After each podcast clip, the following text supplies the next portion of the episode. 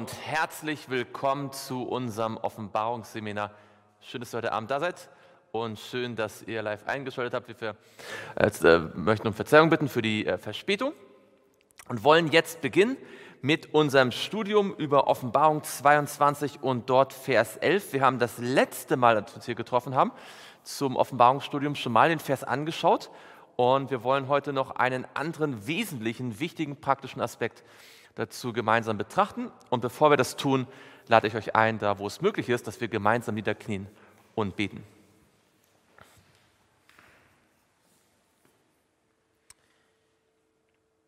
Lieber Vater im Himmel, wir danken dir, dass wir dein Wort haben und dass wir aus deinem Wort leben dürfen und dass du zu uns sprechen möchtest. Herr, wir brauchen die Kraft deiner inspirierten Worte. Wir brauchen deinen Heiligen Geist, um in dieser dunklen Zeit, in der die Welt in voller Konfusion ist, genau zu wissen, was du sagst und was die Wahrheit ist und wie wir uns vorbereiten können auf das, was auf uns zukommt. Herr, wir möchten dich bitten, dass du jetzt unser Lehrer bist und dass wir die Wahrheit so ausgewogen und klar verstehen können, wie du sie gemeint hast, damit wir erleben dürfen, was es heißt, mit dir zu leben. Das bitten wir im Namen Jesu. Amen.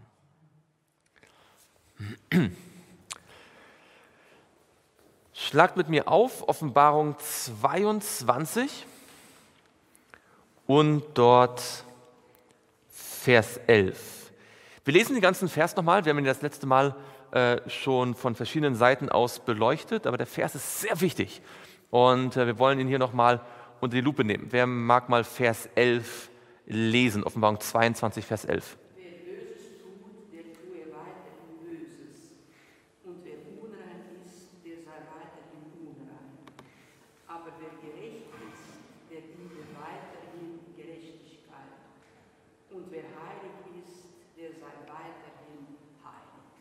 Ganz genau.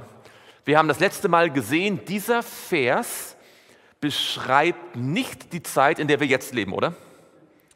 Dieser Vers beschreibt nicht, äh, weil wir leben in einer Zeit, in der der Gerechte was, äh, der Ungerechte was tun soll. Er soll Buße tun, er soll umkehren. Ja? Die Bibel ist voll von Einladungen, dass der Ungerechte seinen Weg aufgeben kann, dass er seine Gedanken verlassen kann. Aber hier wird eine Zeit beschrieben, wo das nicht mehr möglich sein wird. Und wir nennen diese Zeit auch wie? Wir nennen sie das Ende der Gnadenzeit. Ganz genau. Wir haben gesehen, dass dieses Ende der Gnadenzeit kurz vor der Wiederkunft sein wird.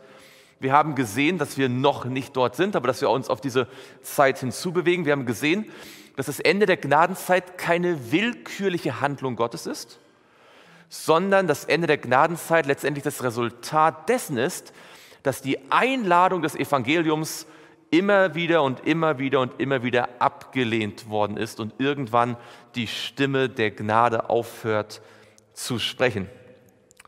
Und ähm, in diesem Zusammenhang ist jetzt für uns, nachdem wir das sozusagen theologisch betrachtet haben, wann das ist und warum das so ist und wie das sein wird, eine ganz entscheidende Frage noch übrig, nämlich was kann ich oder was muss heute geschehen in meinem Leben, damit ich auf diese Zeit vorbereitet bin. Denn es nützt ja nichts, wenn wir genau wissen, wann die Zeit ist und wenn wir genau wissen, was dann passiert und wenn wir genau das alles erklären können, aber wenn wir dann in diese Zeit unvorbereitet hineinkommen. Denn wir haben gesehen, das Ende der Gnadenzeit bedeutet, dass Jesus aufhört, für Sünder einzutreten. Wir haben gesehen, es bedeutet nicht, dass Jesus nicht mehr für die Menschen da ist. Denn wir haben gesehen, in den Geschichten von Daniel 3 und Daniel 6 ist Jesus auch dann für seine Gläubigen da, wenn sie in der größten Gefahr sind. Und diese Zeit, das Ende der Gnadenzeit, wird eine Zeit der größten Gefahr sein. Dort wird es später einen Todesbefehl geben. Da werden die Gläubigen verfolgt sein. Und das Ende der Gnadenzeit bedeutet nicht das Ende der Beziehung zu Jesus. Diejenigen, sofort, diejenigen, die eine Beziehung zu Jesus haben, werden sie weiter haben. Diejenigen, die mit dem Heiligen Geist erfüllt sind, werden weiter mit dem Heiligen Geist erfüllt zu sein. Der Heilige Geist zieht sich zwar von der Welt zurück, aber nicht von den Gläubigen. Denn ohne den Heiligen Geist könnte kein Mensch auch nur einen Schritt in die richtige Richtung gehen. Ja? Ja, das Problem ist, dass viele Menschen nicht wissen oder verstehen, dass Jesus jetzt im himmlischen Heiligtum einen Dienst für uns tut, für alle Menschen und eines Tages es endet. Und dann Ja. nicht mehr sein Blut für sprechen. Ganz genau. Das ist dieser Dienst, den Jesus jetzt tut, der endet irgendwann, ja? Ganz genau. Die Vorbereitung ist jetzt. Das werden wir uns heute anschauen. Also halten wir nur das mit gut im Hinterkopf haben fest. Das Ende der Gnadenzeit bedeutet nicht, dass Jesus aufhört, mein Freund zu sein. Es bedeutet nicht, dass Jesus aufhört, für mich da zu sein oder mich zu retten. Es bedeutet nur, dass er aufhört, für Sünden einzutreten.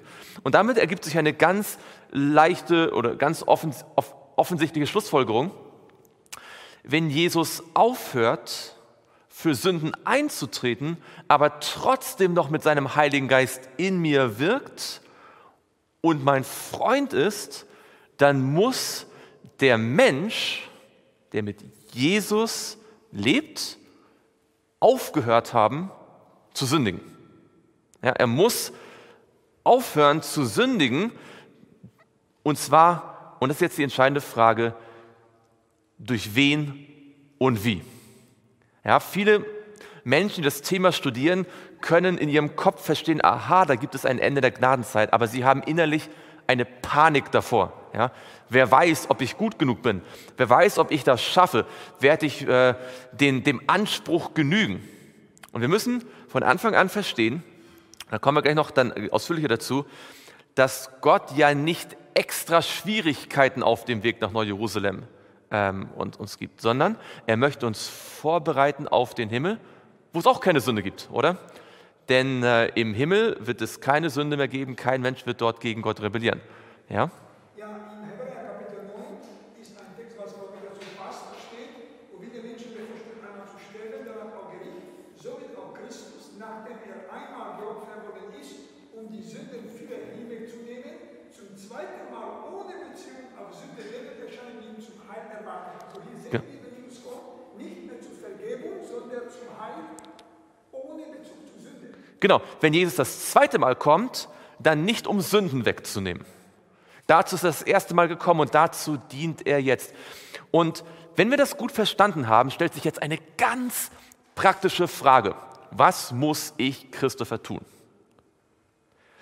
Ich weiß ja nicht genau, wann das Ende der Gnadenzeit ist, oder? Was kann ich heute tun? Ihr habt gesagt, das ist heute die Zeit der Vorbereitung, heute da seine Stimme hört. Was kann ich tun und was muss getan werden, damit ich mit Freude auf diese Zeit zugehen kann? Es bringt ja nichts, wenn ich ein, ein Adventist bin, der an die Bibel glaubt, aber in ständiger Panik lebe vor dem Ende der Gnadenzeit.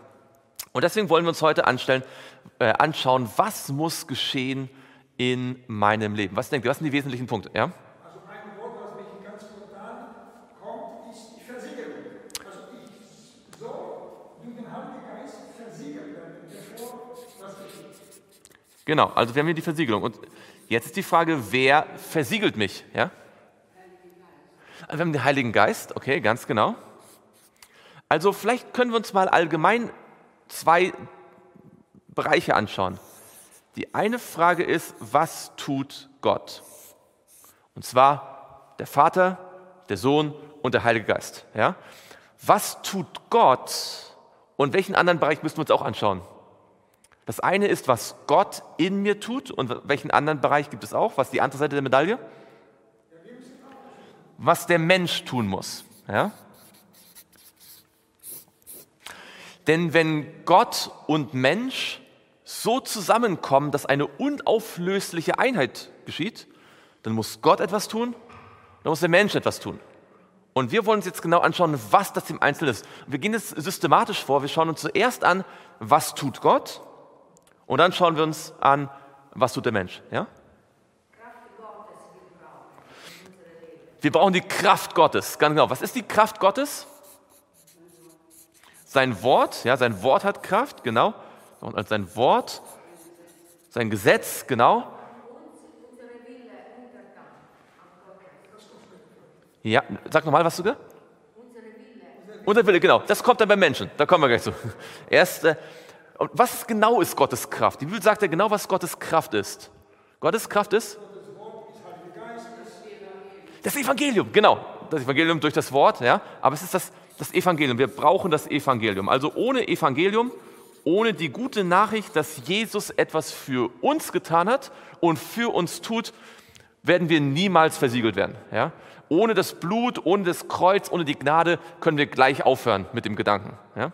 Schauen wir uns ein paar Bibelverse an, um zu sehen, was Gott tun will. Hm?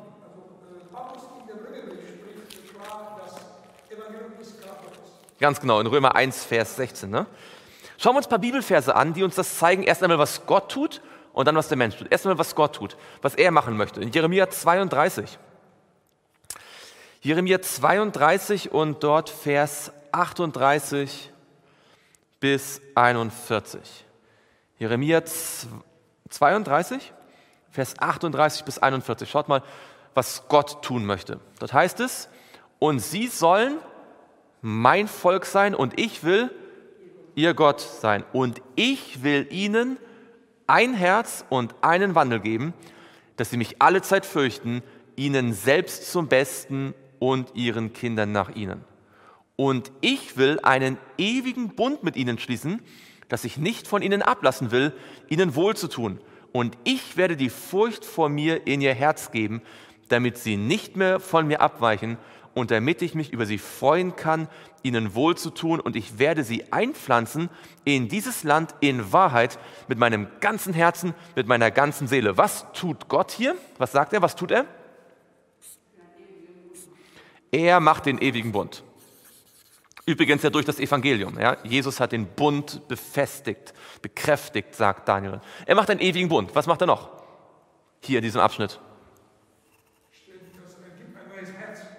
Genau, er gibt ein neues Herz. Ja? Gibt ein neues Herz, das heißt neue Gedanken. Ganz genau. Was macht er noch? Noch was ganz Wichtiges in Vers 40.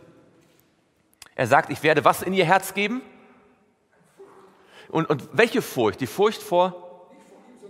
Ja, also die Gottesfurcht. Ja? Er schenkt uns Gottesfurcht. Und die brauchen wir, denn es heißt hier in Offenbarung 14, Vers 7, fürchtet Gott und gebt ihm die Ehre, denn die Stunde seines Gerichts ist gekommen. Also Gott möchte uns Gottesfurcht schenken. Ähm, und er möchte uns Gutes tun, oder? Könnt ihr sehen? Ähm, er möchte Gutes tun. Er möchte nicht aufhören, uns Gutes zu tun.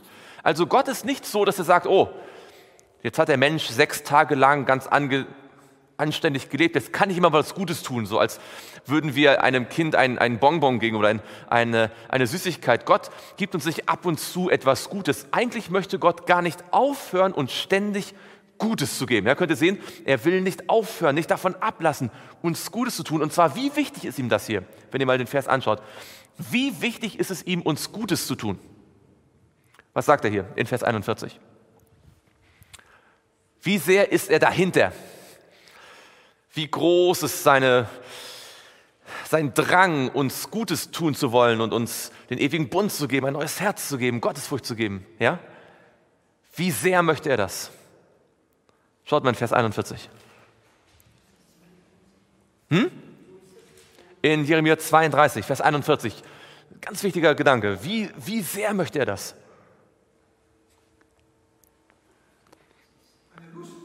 Er sagt in Vers 41, damit ich mich über sie freuen kann, ihnen wohlzutun und ich werde sie einpflanzen in dieses Land in Wahrheit mit meinem, seid ihr in Jeremia 32, Vers 41? Mit meinem, mit meinem ganzen Herzen und mit meiner ganzen Seele. Gott sagt, das ist mir das Allerwichtigste. Gott denkt die ganze Zeit darüber nach wie er mir und dir Gutes tun kann, wie er dir und mir ein neues Herz geben kann. Er denkt die ganze Zeit darüber nach, wie kann ich diesen Bund in dem Leben des Menschen realisieren. Ja, wie kann ich meine Kraft ihnen schenken? Das ist Gott die ganze Zeit auf Gottes Herz. Also der, egal was wir aufschreiben, alles sagt hier mit ganzem Herzen und mit ganzer Kraft sozusagen. Ja? Gott tut das alles mit ganzem Herzen. Schauen wir ein paar andere Textstellen an.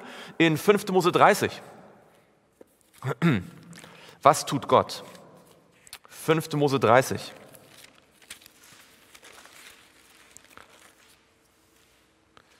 Wir lesen mal ab Vers 4 bis 6. Vers 4 bis 6. Wer mag mal lesen? 5. Mose 30, Vers 4 bis 6. Wenn auch deine Versprengten am Ende des Himmels wären, so wie dich doch der Herr dein Gott von dannen sammeln und dich von dannen holen, und der Herr dein Gott wird dich in das Land bringen, das deine Väter besessen haben, und du wirst es besetzen, und er wird dich glücklicher und kindreicher machen, als deine Väter waren. Und der Herr dein Gott wird dein Herz und das Herz deiner Nachkommen beschneiden, dass du den Herrn deinen Gott liebest von ganzem Herzen und von ganzer Seele und deines Lebens willen. Okay, also was tut Gott hier noch zusätzlich? Was will er tun? Um uns vorzubereiten. Was will er tun? Genau, er wird uns wieder sammeln, ja? Er wird die Gemeinde sammeln. Ganz genau. Er beschneidet das Herz. Ja? Ganz genau. Also beschneidet das Herz, und zwar aller Generationen, ja, auch der Nachkommen. Er möchte das Herz beschneiden. Er holt uns auch dann zurück, wenn wir von ihm abgewichen sind, ja, wenn wir Buße tun. Er holt uns von, egal von woher. Schauen wir noch einen Text an in Hesekiel 36. Hesekiel 36, das ist auch ganz gut bekannt. Hesekiel 36 und dort lesen wir Vers 24, haben wir den gleichen Gedanken. 24 bis 27, was möchte Gott tun? Wer mag das mal lesen? Hesekiel 36, Vers 24 bis 27.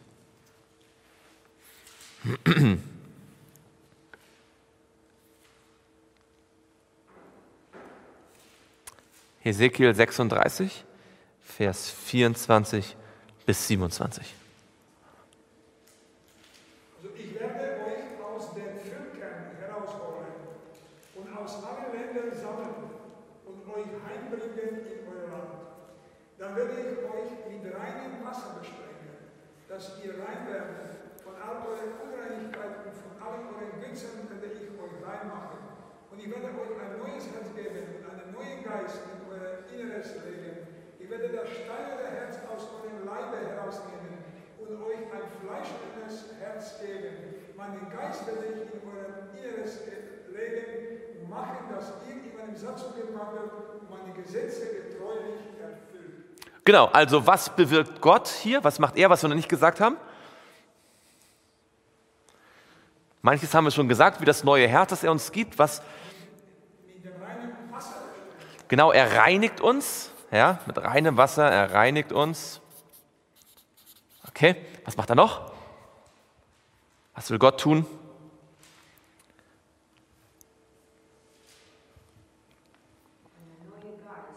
Genau, er will seinen Heiligen Geist in uns geben, ja?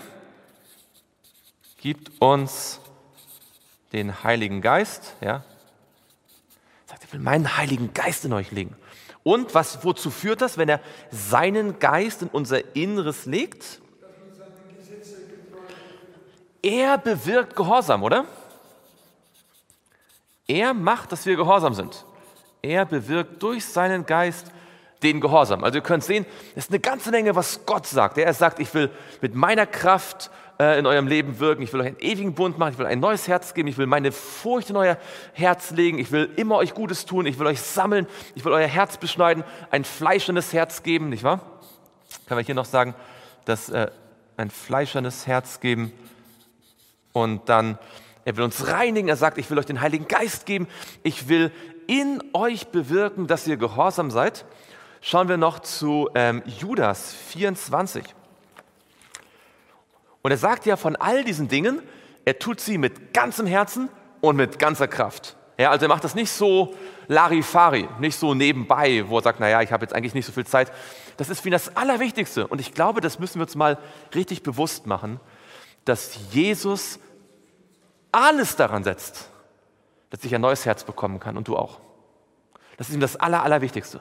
Dass, wir unser Herz, dass unser Herz beschnitten wird und dass er uns mit dem Heiligen Geist erfüllt. Wir müssen Gott nicht überreden, dass er uns den Heiligen Geist gibt. Er will das unbedingt. Schauen wir in Judas 24. Judas 24 und dort Vers, ja, Judas 24.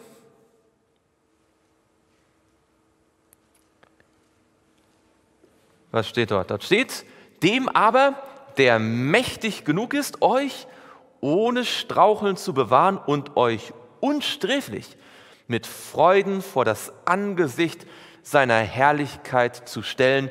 Was will Gott machen? Er will uns er will uns behüten, genau, er will uns bewahren vor dem Straucheln. Das verspricht er auch, ja? Und er will uns wie vor Gottes Angesicht stellen? Genau, untadelig, unsträflich, ja? Ganz genau, wir können den gleichen Gedanken noch sehen in Kolosse 1. Schaut mal mit mir an Kolosse 1 und dort Vers 22. Das ist so ähnlicher Gedanke. Er sagt also untadelig, unsträflich.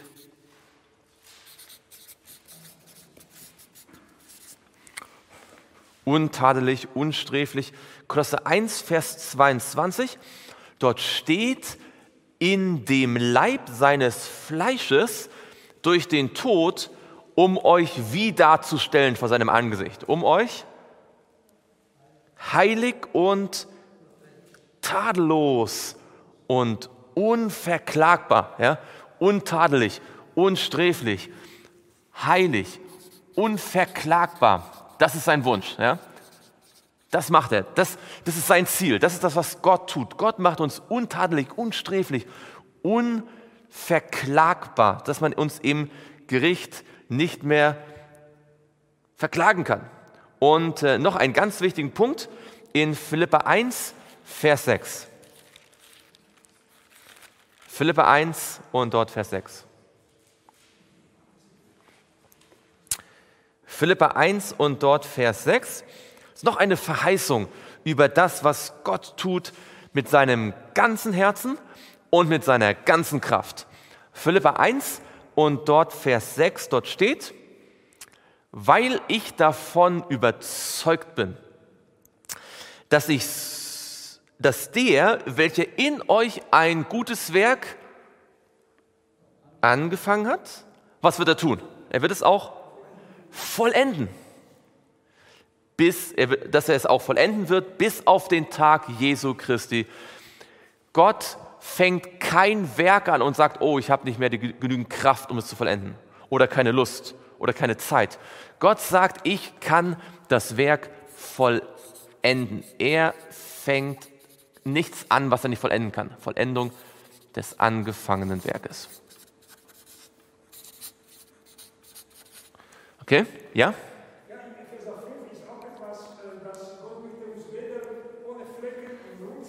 Ja. Ganz genau. Da gibt es eine ganze Reihe von Versen. Einige sagen unsträflich, untadelig, ohne Flecken, ohne Runzel, ähm, unverklagbar, vollkommen. Also vollkommen ist nur ein Begriff von vielen. Ja? Manchmal äh, hängen sich die Leute an den Begriff vollkommen auf, aber viele Begriffe sagen hier immer eigentlich dasselbe. Und er verspricht, all das bringt er zur Vollendung. Jetzt sehen wir also, das ist eine ganz tolle Liste, oder? Das sind all die Dinge, die Gott tut und zwar nicht ab und zu und nicht, wenn er mal Lust hat, sondern er tut all diese Dinge mit ganzem Herzen und mit ganzer Seele, mit ganzer Kraft. Das ist ja für ihn das Wichtigste.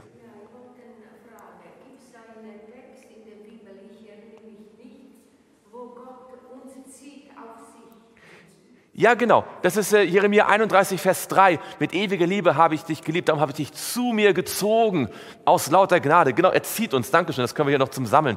Jeremia, es ist auch in Hosea, wo er sagt, mit Seilen der Liebe habe ich dich gezogen.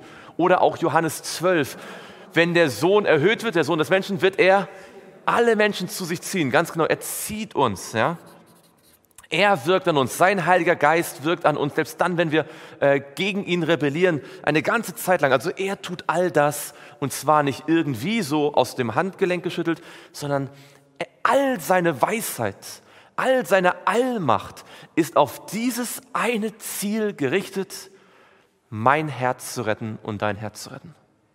Ja, er denkt die ganze Zeit an nichts anderes.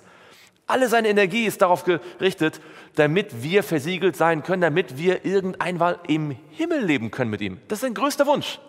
Und deswegen, weil der Wunsch so groß ist, dass du und ich im Himmel leben können, hat er alles auf die Waagschale geworfen. Ja, Gott ist sogar Mensch geworden, damit das möglich sein kann, damit wir die Möglichkeit haben. Das heißt, die Heiligung, die Gott sich wünscht, ist nicht eine nebensächliche Heilung, keine Option. Schauen wir ganz kurz in 1. Thessalonicher 5, was Gott hier letztendlich, das ist die, letztendlich die Zusammenfassung von all dem, in 1. Thessalonicher Kapitel 5. 1. Thessalonicher Kapitel 5 und dort lesen wir Vers 23. Vers 23. Wer mag mal lesen? Da haben wir die ganze Zusammenfassung dessen, was wir gerade gelesen haben. 1. Thessalonicher 5, Vers 23. Der Gott des Friedens selbst aber heilige euch durch und durch und unversehrt möge euer Geist, Seele und Leib in unerträglicher Weise bei der Wiederkunft unseres Herrn Jesus Christus bewahrt werden. Ganz genau. Also wie will er uns heiligen? Durch und durch. Nicht nur ein bisschen, nicht nur die Oberfläche, nicht nur hier ein bisschen, da ein wenig, sondern er möchte uns ganz heiligen. Und zwar alle Aspekte des, des Menschen, sein Wesen, sein Geist, die Seele, der Leib. Ja? Das ist Gottes Wunsch, und zwar vollständig.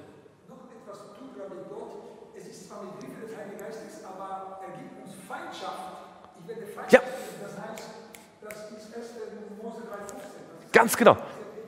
Ganz genau, sehr gut. Ähm, er schenkt die Feindschaft gegen die Sünde und den Satan. Ja?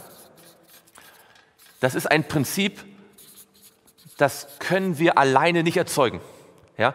Immer dann, wenn ein Mensch, und das ist ja letztendlich das Gleiche, nur anders ausgedrückt wie der Gehorsam. Ja? Denn man kann Gott ja nur wirklich gehorsam sein, wenn man ihn von Herzen liebt und wenn man auch die Sünde hasst. Ja? Jemand, der die Sünde noch liebt, der kann nicht wirklich gehorsam sein. Ja, der, der gehorcht nur äußerlich sozusagen. Ja, aber es ist ganz wichtig, das macht Gott. Nur Gott kann uns einen Hass auf die Sünde schenken. Das ist ja auch die Gottesfurcht. Ja, denn die Bibel sagt, die Furcht des Herrn bedeutet, das Böse zu hassen. Ja, da sieht man, wie das alles schön zusammenpasst. Ja.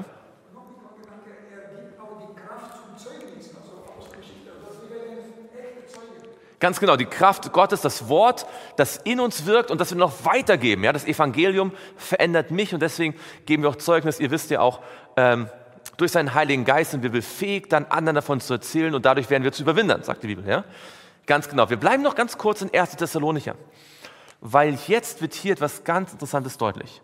In Vers 23 haben wir die Zusammenfassung dessen, was Gott tut. Er, der Gott des Friedens, heilige euch durch und durch. Und euer ganzes Wesen, der Geist, die Seele und der Leib möge untadelig bewahrt werden bei der Wiederkunft unseres Herrn Jesus Christus. Und doch gibt es in diesem Abschnitt auch etwas, was wir tun können. Und zwar, wenn ihr die Verse vorher anschaut. Vielleicht, ich, mir gefällt das, mir das sehr gefallen, wie vor einigen Jahren der Eugene Pruitt das in der Predigt beim User Camp erklärt hat. Vielleicht könnt ihr euch daran erinnern. Er hat gesagt, wenn eine Mama ein kleines Kind hat, das vielleicht fünf oder sechs Jahre alt ist, und äh, sie sagt zu dem Kind, magst du mir helfen, den Tisch decken? Ja? Dann kann das Kind ein paar Aufgaben übernehmen, oder? Kann man dem Kind ähm, einen Löffel in die Hand geben, dass das Kind den Löffel auf den Tisch trägt? Oh ja. Kann man dem Kind den, äh, den, den, den Untersetzer geben? Oh ja. Aber kann man dem Kind den großen Topf mit der heißen Suppe geben? Nein, die schwierige Aufgabe macht die Mutter selbst. Und das ist ein gutes Bild für die Zusammenarbeit zwischen Gott und Mensch. Gott kann ja nicht alles alleine tun, weil wenn der Mensch gar nichts tut, dann schätzt er es gar nicht. Ja? Der Mensch muss ja irgendwie auch wollen, er muss ja zeigen, dass er es auch will, er muss ja kooperieren. Aber Gott tut das, was wir nicht tun können. Wir können uns, wir können nicht uns ein neues Herz geben, wir können unser Herz nicht alleine beschneiden. Wir können uns nicht den Heiligen Geist geben. Wir können nicht alleine gehorsam sein. Das tut alles Gott. Und jetzt die Frage, was sind die kleinen Aufgaben, die wir tun können, um deutlich zu machen, dass wir mit Gott eine Verbindung eingehen wollen, ja, dass wir uns mit ihm verbinden wollen. Was tut der Mensch, wenn das alles Gott tut? Schaut mal hier in die Verse vorher, ab Vers, ab Vers, äh, ab Vers 14. Wer mag mal lesen ab Vers 14, Vers 14 bis 22.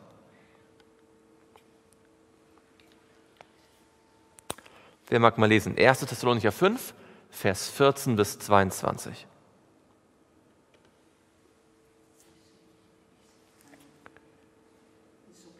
Okay, da heißt es, wir ermahnen euch aber, Brüder, verwarnt die Unordentlichen, tröstet die Kleinmütigen, nehmt euch der Schwachen an, seid langmütig gegen jedermann. Seht darauf, dass niemand Böses mit Bösem vergilt, sondern trachtet alle Zeit nach dem Guten, sowohl untereinander als auch gegenüber, auch gegenüber jedermann. Freut euch alle Zeit, betet ohne Unterlass, seid in allem dankbar, denn das ist der Wille Gottes in Christus Jesus für euch.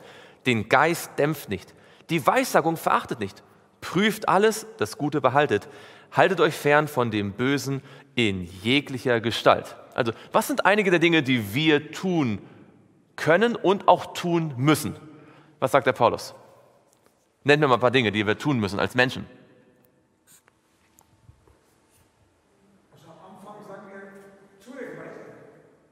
Genau, wir sollen also die ähm, Unordnung tadeln, ja? Okay, was noch?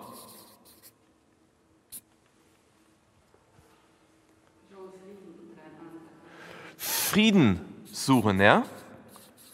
Frieden suchen. Hm? Sag mal. Genau, Geduld üben.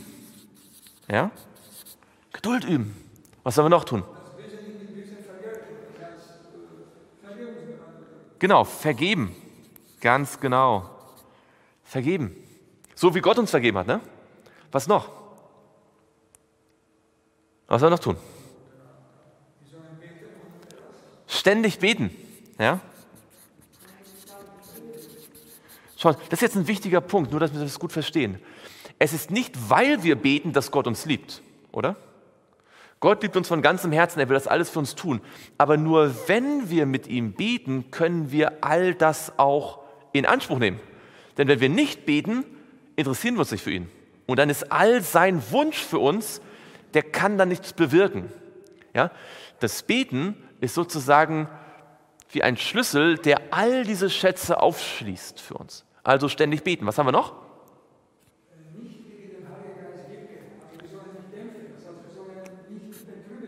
Genau, man könnte auch sagen, mit dem Geist kooperieren. Ja?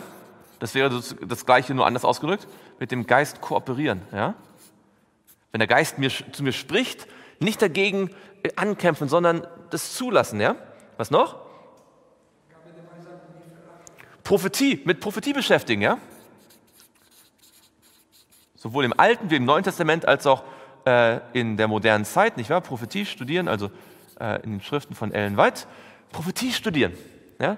Ich kann, wenn ich mich mit der, mit der Bibel, mit der Prophetie beschäftige, dann kann ich all die Dinge verstehen. Wenn ich das nicht tue, sind die Dinge zwar real, aber ich verstehe sie nicht, ich glaube sie nicht und dann nützen sie mir nichts. Ja? Genau, was kann ich noch tun? Genau, das Böse meiden. Das kann Gott ja nicht für mich tun. Ja? Er kann mir nur den Wunsch schenken oder die Kraft schenken, das Böse zu meiden. Aber wenn ich trotzdem zum Bösen gehe, nützt es mir nichts. Ja? Gott kann alles tun auf dieser Welt, um mir ein neues Herz zu geben. Wenn ich aber trotzdem freiwillig zum Bösen gehe, wird er mich nicht aufhalten. Ja, deswegen sollen wir das Böse meiden. Und zwar in jeglicher Gestalt. Was noch? Dankbar sein. Ja? Und zwar in allen Dingen. Auch das kann Gott nicht für mich sein. Ich muss Gott dankbar sein. Er kann nicht, Gott ist, kann sich nicht, also es ist meine Aufgabe, dankbar zu sein für das, was Gott für mich tut. Was sollen wir noch tun? Alle Zeit, und zwar dankbar sein und uns, schaut in Vers 16, alle Zeit freuen. Ja? Wir sollen fröhlich sein. Auch das können wir tun, oder? Also, kann ich mir ein neues Herz geben? Nein. Kann ich mein Herz alleine beschneiden? Nein. Kann ich mich selbst ziehen? Nein. Kann ich mich reinigen? Nein. Aber kann ich dankbar sein? Ja. Kann ich mich freuen? Mit Gottes Hilfe ja. Kann ich auf seinen Geist hören? Kann ich beten? Kann ich vergeben? Kann ich Geduld lernen? Ja? Kann ich Frieden suchen? Kann ich Unordnung zurückweisen? Das sind Dinge, die ein Mensch tun kann. Und das ist das, was Gott sich wünscht. Wer diese Dinge tut, zeigt, dass er daran Interesse hat. Ja? Schauen wir uns noch ein paar Beispiele an, was die Bibel sagt, was wir tun können. In 2. Korinther 3, Vers 18, das ist ein ganz wichtiger Vers, der uns das, dieses Verhältnis gut erklärt zwischen dem, was Gott tut und dem, was wir tun. 2. Korinther 3, Vers 18.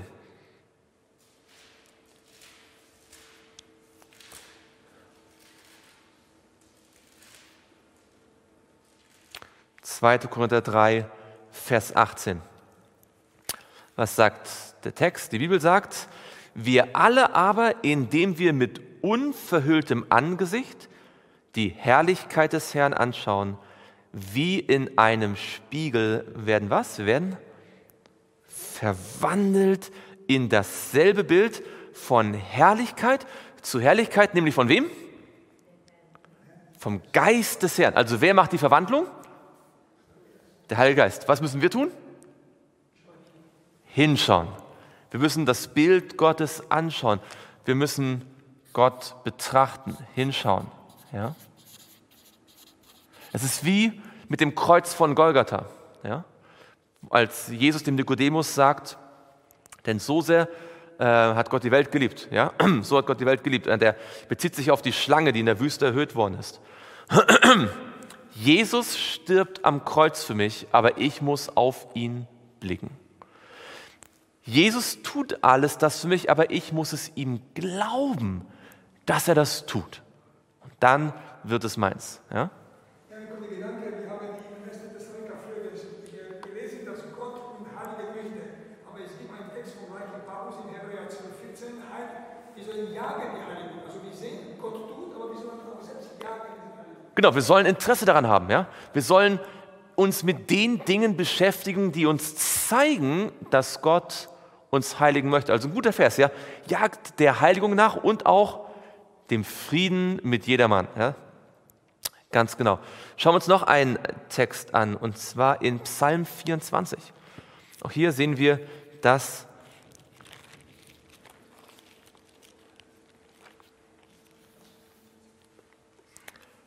Psalm 24 und dort Vers 3 und 4. Psalm 24 und dort Vers 3 und 4. Dort heißt es, Psalm 24 und dort Vers 3 und 4. Wer darf hinaufziehen zum Berge des Herrn? Wer treten an seine heilige Stätte? Wer reine Hände hat und ein lauteres Herz? Wer nicht auf Trug singt und nicht falsch schwört? Ganz genau. Natürlich, das reine Herz schenkt uns Gott und die reinen Hände, aber wir müssen das auch bewahren. Ja? Wir müssen dabei bleiben und, wie es hier so schön heißt, nicht auf Trug sinnen. Was ist ein anderes Wort für Trug?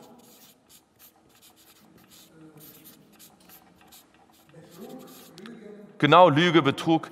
Und wir können diese Dinge nicht in Anspruch nehmen, wenn wir gleichzeitig daran denken, etwas Falsches zu tun, wenn wir äh, Betrug denken, wenn wir betrügen wollen, wenn wir äh, etwas vorspielen wollen. Ja?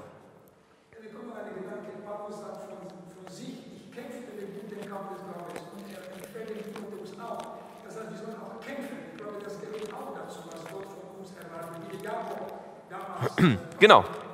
Wir sollen kämpfen. Jetzt gegen wen sollen wir denn kämpfen? In der Kampf Gottes, aber gegen wen? Gegen uns. Genau, wir haben zu kämpfen mit den, mit den Mächten der Finsternis, genau. Also es gibt, äh, wir haben ja die Feind, Gott schenkt uns ja die Feindschaft gegen die Sünde. Jetzt interessant. Wenn Gott mir also Feindschaft gegen die Sünde schenkt, dann ist mein Kampf, der gute Kampf des Glaubens, ein Beweis dafür, dass ich dieses Geschenk angenommen habe, oder? Denn stellt euch vor, jemand schenkt euch etwas und ihr benutzt es nicht. Ja, wenn ich meiner Frau etwas schenke und sie benutzt es nie, dann denke ich, es hat ihr nicht gut gefallen, oder? Wenn Gott uns also Feindschaft gegen die Sünde schenkt, dann sollten wir auch wie Josef diese Feindschaft benutzen und sagen, wie könnte ich? Ja, das war auch ein Kampf, den er zu kämpfen hatte. Ja? Ja, wie Gott ihnen nennt, aber das ist das Problem bei den fünf törichten Jungfrauen. Die haben diese Kraft Gottes nicht benutzt, dass er tiefer geht, als Heilige Geist wollte. Ja. Die wussten alles das, aber die haben nicht erlaubt. Und deshalb immer nur törichte Jungfrauen. Ja, das ist letztendlich das, was in der, ähm, die törichten Jungfrauen, das ist das, was in der Bergpredigt steht. Da gibt es den einen, der hat das richtige Haus, aber es steht nur auf der Oberfläche, auf dem Sand. Und der andere hat das, auch das richtige Haus, aber er gräbt. Er gräbt, bis er Jesus selbst gefunden hat. Und deswegen haben die einen zwar die richtige Theorie, sie kennen die Wahrheit, aber die anderen haben eine Beziehung zu Jesus, der die Wahrheit ist. Und das macht den Unterschied. Weil Gott sagen, alle diese Eigenschaft, menschliche Eigenschaften sollten haben eine demütige Herzen. Ja, ganz genau. Also Demut, ja.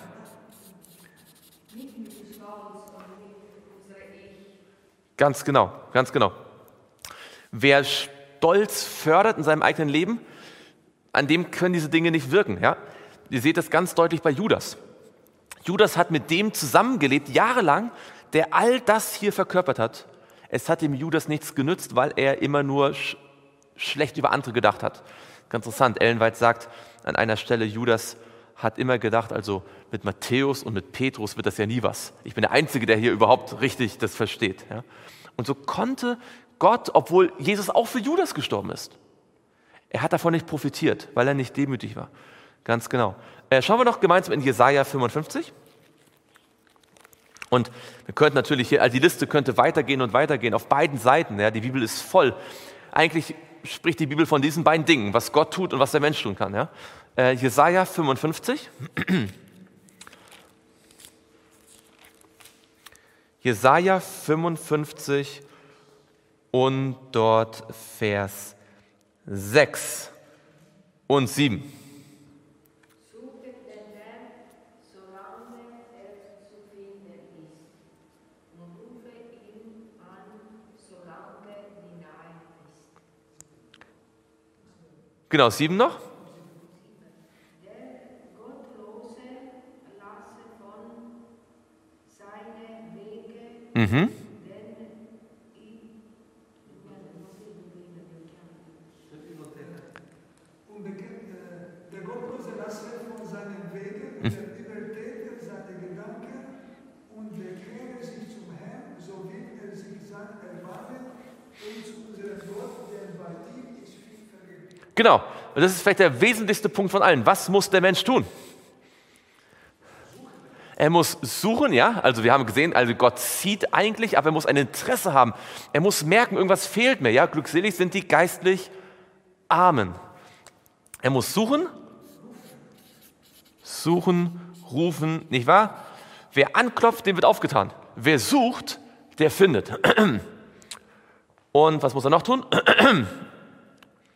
Muss suchen, rufen und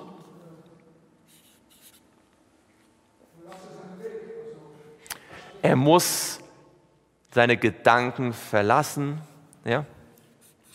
Gedanken verlassen, den falschen Weg verlassen, ja? umkehren. Und ihr seht, man kann gar nicht so genau das trennen. Man kann gar nicht so sagen, weil viele von diesen Dingen hier, die der Mensch tut, tut er jetzt letztendlich auch wieder durch Gottes Kraft. Denn wenn er seine Gedanken verlässt, dann ist das ja nur die Anwendung der Herzensbeschneidung, oder? Und äh, wenn er sucht, dann ist das nur die praktische Anwendung, dass dort jemand an ihm zieht. Man könnte also auch sagen, von Gott geht die Initiative aus und dann gibt es Menschen, die diesem Ziehen nachkommen, die durch ihre Taten beweisen, dass sie das annehmen und es gibt Menschen, die es ablehnen. Ja? Ja, wir kommen eine schöne Gedanke, Jeremia 21, da sagt Gott, wenn ihr mich sucht, so sollt ihr finden, wenn ihr nach mir fragt von ganzem Herzen. Dankeschön. Was ist, das, was ist das, das, der wichtigste Gedanke hier in dem Vers? Wenn ihr mich sucht von? Genau, was macht Gott? Er wirkt für uns mit, mit ganzem Herzen. Gott wirkt mit ganzem Herzen, mit ganzer Seele, mit ganzer Kraft all diese Dinge. Und wer wird versiegelt? Derjenige, der dieses Wirken Gottes sieht, ankennt, anerkennt und mit ganzem Herzen, mit ganzer Seele das für sein Leben in Anspruch nehmen möchte. Jemand, der Gott so sehr liebt, weil er dieses neue Herz bekommt, weil er sich so sehr sehnt nach der Gottesfurcht, die Gott ihm schenken kann, der sich so sehr sehnt nach dem Heiligen Geist, der so sehr sich danach sehnt, dass Gott in ihm Gehorsam bewirkt, dass er immer wieder beten wird, dass er gerne geduldig sein wird, dass er die Prophetie studiert, dass er sich von dem Bösen fernhält. Nicht um Gott gnädig zu stimmen, sondern weil er näher zu Gott möchte. Näher und noch näher, weil er von ganzem Herzen bei Gott sein möchte, so wie Gott von ganzem Herzen beim Menschen sein möchte. Und wenn diese beiden Dinge aufeinander treffen, sozusagen, die Liebe, die Gott für uns hat und wir anfangen, ihn zurückzulieben, auch wenn wir natürlich nur die kleinen Dinge tun können, dann entsteht genau das, dann entsteht diese Versiegelung und damit enden wir. In Hohelied Kapitel 8, Vers 6 steht was? Das ist das, was wir tun müssen. In Hohelied Kapitel 8 und dort Vers 6. Dort steht, setze mich wie ein Siegel auf dein Herz. Was sollen wir tun? Was ist das Allerwichtigste? Dass wir Gott selbst auf unser Herz setzen. Dass wir über Gott nachdenken. Dass wir uns Gedanken über Gott machen. Mit ihm reden. Immer wieder die Nähe Gottes suchen und dann sehen, wie gut Gott ist. Und je mehr Gott in unserem Herzen ist, je, je mehr wir an ihm hängen, desto fester wird unsere Beziehung, bis sie irgendwann so fest ist, dass nichts in dieser Welt uns mehr von Gott trennen kann. Und dann kann er sogar den Dienst im himmlischen Heiligtum beenden, Jesus, ohne dass unsere Beziehung darunter leidet. Weil wir, nicht, weil wir ihn so sehr lieben und so sehr mit ihm eins sind, dass wir uns gar nicht mehr vorstellen können, gegen ihn zu rebellieren.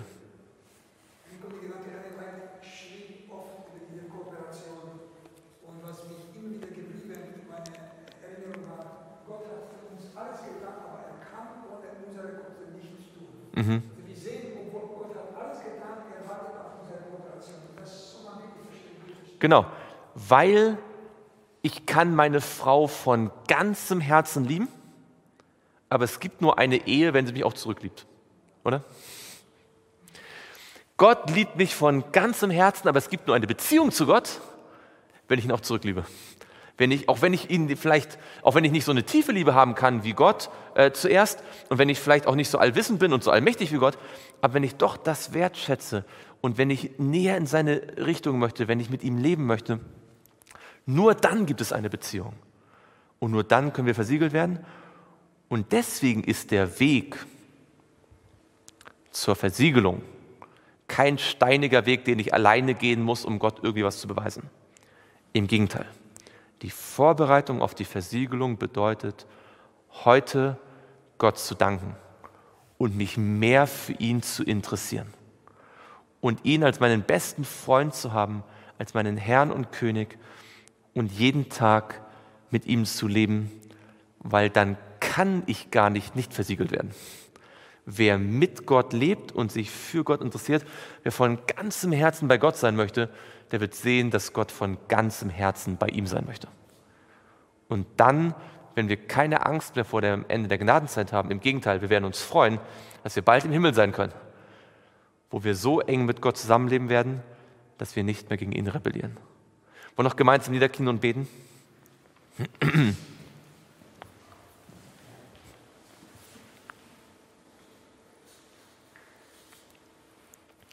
Lieber Vater im Himmel, wir möchten dir Danke sagen. Danke sagen, dass du durch dein Wort zu uns sprichst und dass du uns zeigst, dass wir keine Angst haben müssen vor dem Ende der Gnadenzeit. Dass du uns zeigst, dass jeder einzelne von uns, egal wie schwach und hilflos wir sind, ein Leben mit dir leben kann, das glücklich und zufrieden und voller Freude ist, weil wir verstehen dürfen, dass du das aller, aller, allerbeste für uns möchtest. Und dafür danken wir dir. Wir möchten mit dir kooperieren, weil wir dadurch nichts verlieren, sondern nur gewinnen. Das bitten wir alles im Namen Jesu. Amen.